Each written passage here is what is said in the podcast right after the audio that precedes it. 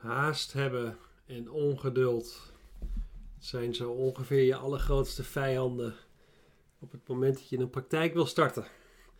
En daar ga ik het vandaag eens even met jullie over hebben. Aan de hand van helaas een emotioneel voorbeeld wat ik van de week, ehm, ja, wat er op mijn pad kwam.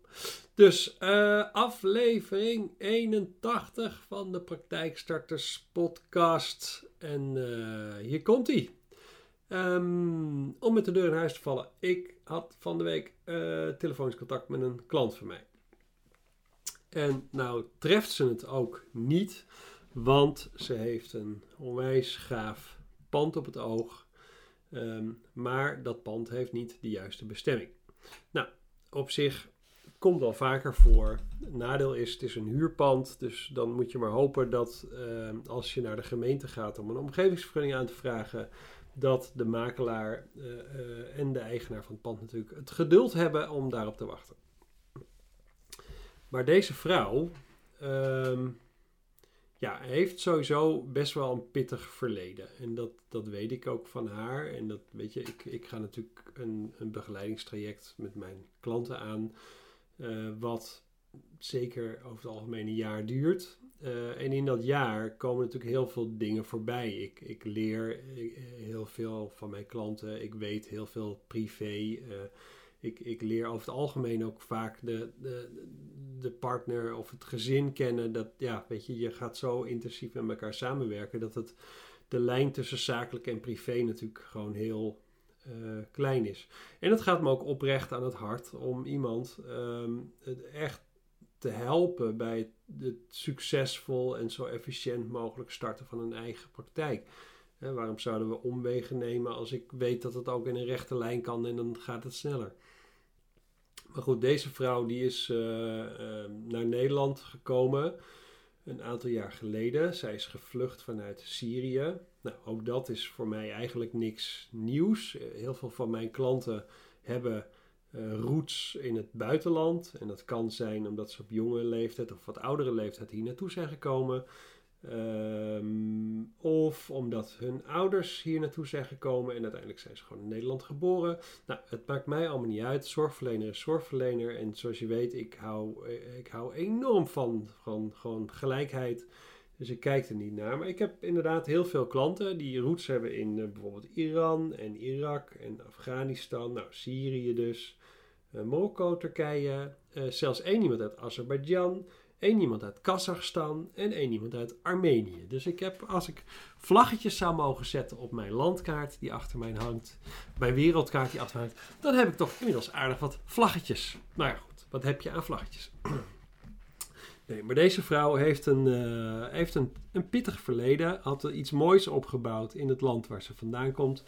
Uh, en is dat eigenlijk allemaal weer verloren ook daar. Dus zij is naar Nederland gekomen voor een betere toekomst.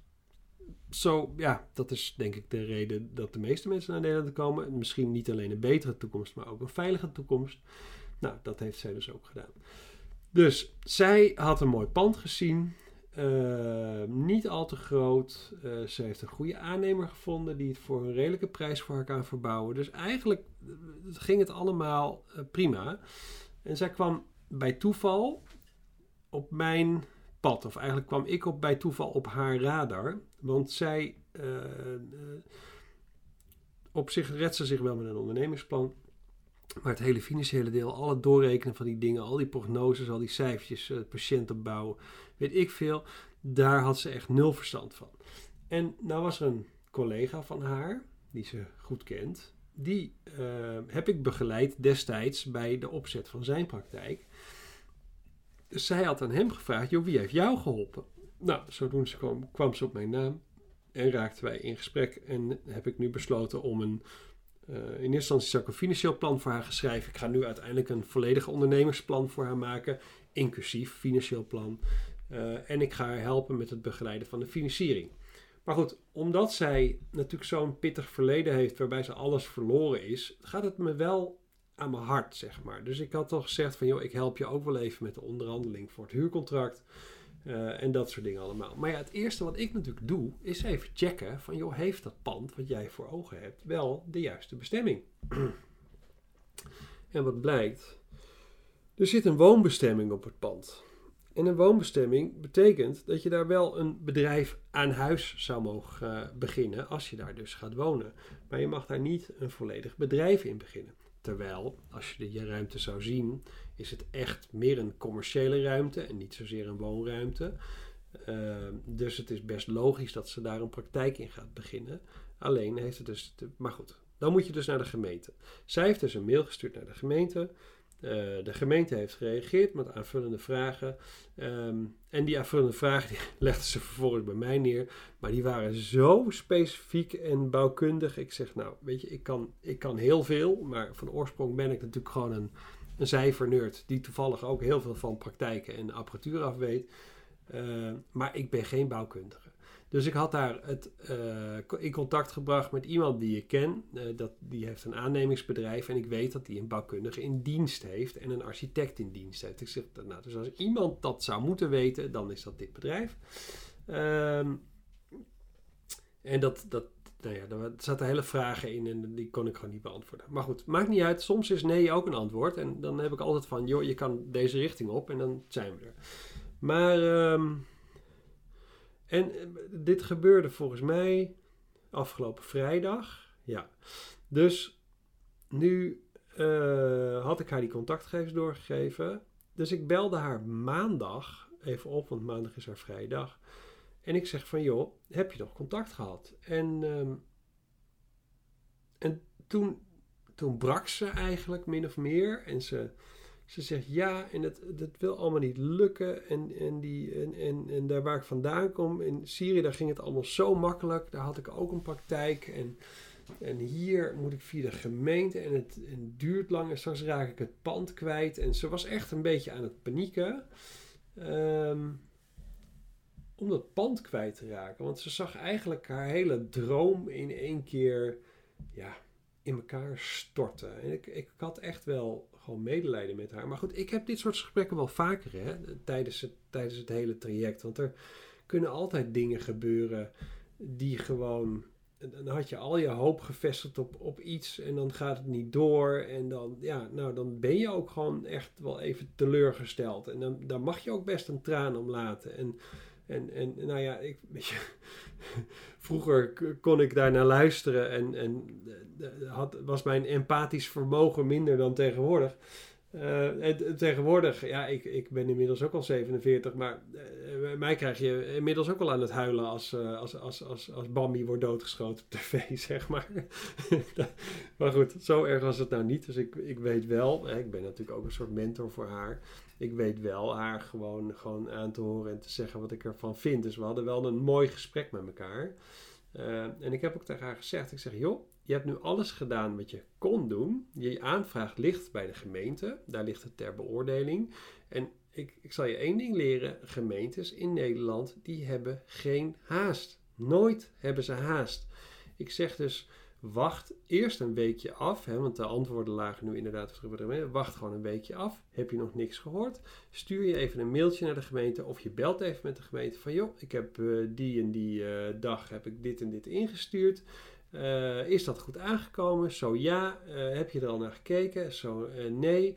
wanneer ga je er naar kijken? En wanneer kan ik ongeveer een antwoord verwachten? Want ik ben dus, hè, dus op die manier moet je een beetje ja, dansen eigenlijk met, met de persoon die je voor je hebt.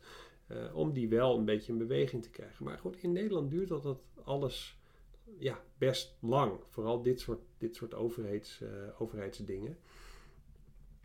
Dus ik zou tegen haar, ik zeg joh, je hebt het ingediend en je kan er op dit moment niks anders aan doen dan gewoon maar wachten. En uh, niet al te lang, maar gewoon in ieder geval even een weekje niks. Weet je, ondertussen kan je wel andere dingen doen. Je kan je alvast verdiepen in apparatuur. Je kan alvast even contact opnemen met een andere aannemer. Je kan, moet nog kasten hebben. Nou, dat kan je allemaal wel doen. Maar ze was eigenlijk zo over de rode, om het zo maar te zeggen. Ze was echt emotioneel. Want ze zegt van, ja, ik had zo mijn hoop gevestigd op dit pand. En straks gaat het aan mijn neus voorbij. Uh, uh, ja, en wat moet ik nou nog doen om dit sneller te laten gaan? En, uh, en, maar het, en ze heeft ook twee kinderen en die, die, wonen, die wonen hier ook. En, en eh, op een gegeven moment viel dat kwartje bij mij, nou eigenlijk een dag later pas, van ze, dit voelt voor haar gewoon als falen. terwijl ze er niks aan kan doen. Het is gewoon, ja, het is wat het is en we moeten afwachten. En het, weet je, de kans bestaat ook nog dat de gemeente zegt: nee, sorry, we geven geen omgevingsvergunning af. Dus je moet maar op zoek naar wat anders.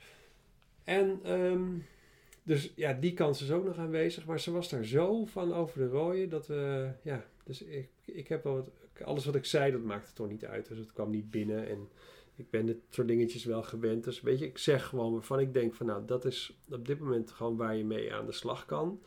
Ehm, en op een gegeven moment waren we klaar met het gesprek. En dan, weet je, dat borrelt altijd nog na. Dus we hebben altijd een paar dagen daarna weer contact om te kijken hoe het dan nu gaat. En, en of er al wat anders voorbij is komen. Maar nou, dit hield mij wel een beetje. Nou, dit raakte me toch wel. Dus ik heb daar ook de volgende dag nog wel over nagedacht. En denk, ja, wat moet ik hier nou, uh, wat, wat moet ik hier nou? En ik wil daar ook zo, gewoon zo graag helpen, omdat ze al zoveel tegenslag in haar leven heeft gehad. En dan, ja, dan voel ik toch wel de behoefte om daar gewoon, uh, ja, er voor één keer dan iets moois uh, mee te geven. Um, dus ik ben zelf maar even gaan zoeken in die regio. want ze zei, en er zijn ook geen andere panden. Ik denk, nou, ja, wat nou geen andere panden? Ik vind ze wel. Nou, ik kan je vertellen. Ik ben drie kwartier aan het zoeken geweest op Fun Business. En ik vond inderdaad twee locaties, wel met de juiste bestemming, waarvan ik dacht van nou, dat zou misschien wat kunnen zijn. Maar goed, eentje viel ook alweer af om iets anders. Oh ja, er zat een kelder in en dat was weer niet handig. En dus we hielden er inderdaad maar één over. Dus ik heb in ieder geval die ene alvast naar haar toegestuurd. Zo van, joh, mocht het nou allemaal niet doorgaan, dan moet je toch je ogen open houden voor wat anders. Ik zeg, want één ding is zeker, die praktijk, die komt er. En is het niet op dit plekje, dan vinden we wel een ander plekje. En vinden we het andere plekje niet morgen, dan vinden we het andere plekje wel over vijf maanden. Maar wat, wat ik ook tegen haar zei, ik zeg, weet je, het probleem is, op een gegeven moment besluit je dat je iets heel graag wilt. En dan wil je het ook vandaag. Dat is een beetje hetzelfde met ook onze dagelijkse dingen. Als je vandaag besluit dat je een, uh, een, een, of je tv gaat stuk, dus je hebt een andere tv nodig, dan ga je even snel verdiepen. Oh ja, wat voor tv moet het er zijn? Nou ja, een half uurtje zoeken, dan ben je er op een gegeven moment uit. Nou, deze tv moet het worden. En eigenlijk, als je dan niet online zou bestellen, maar naar een winkel zou gaan, maar ook als je online bestelt, dan wil je hem vandaag bestellen. En of gelijk mee, of uiterlijk morgen in huis hebben. Maar niet, niet pas over drie dagen. Nou, en dat is met een praktijk, dat is natuurlijk een veel groter project, maar met een praktijk is het natuurlijk een beetje precies hetzelfde. Je hebt nu de beslissing genomen om praktijk te beginnen. Je hebt een pand gevonden, dus je, je, je kan de nieuwe praktijk al bijna aanraken, zeg maar. Nou, en dat gebeurt dit en dan sta je weer volledig terug bij nul. Maar jij zit nog midden in je, in je rush en, en, en uh, in, in, je, in je ongeduld en het moet snel, snel, snel. En, maar, maar nogmaals, haast is gewoon echt je allergrootste vijand. Want alles wat je beslist uh, op basis van haast, dat is over het algemeen niet de juiste beslissing. Dus het is dan aan mij, en, en zo ga ik dan ook met mijn klanten om uh, om echt die haast, om af te gaan remmen, om echt die haast eruit te halen en haar te laten zien van, dit is nou eenmaal hoe het in Nederland werkt. En helaas kan ik het niet sneller maken dan dat dit het is. En ook als we dit plekje zo meteen verliezen, wat een mega teleurstelling zou zijn, want je had je al je zinnen op deze plek gezet. Maar ik weet zeker, als je daarna even een stapje terug doet, rust neemt en gewoon weer de tijd ook neemt om echt goed je ogen open te houden en beter te zoeken, dan weet ik zeker dat over een, over een tijdje gewoon iets op je pad komt waarvan je zegt van nou, dit is nog 30 keer beter dan de eerste locatie. Want ook die situatie heb ik dus al een paar keer meegemaakt. Er komt altijd weer iets moois voor terug.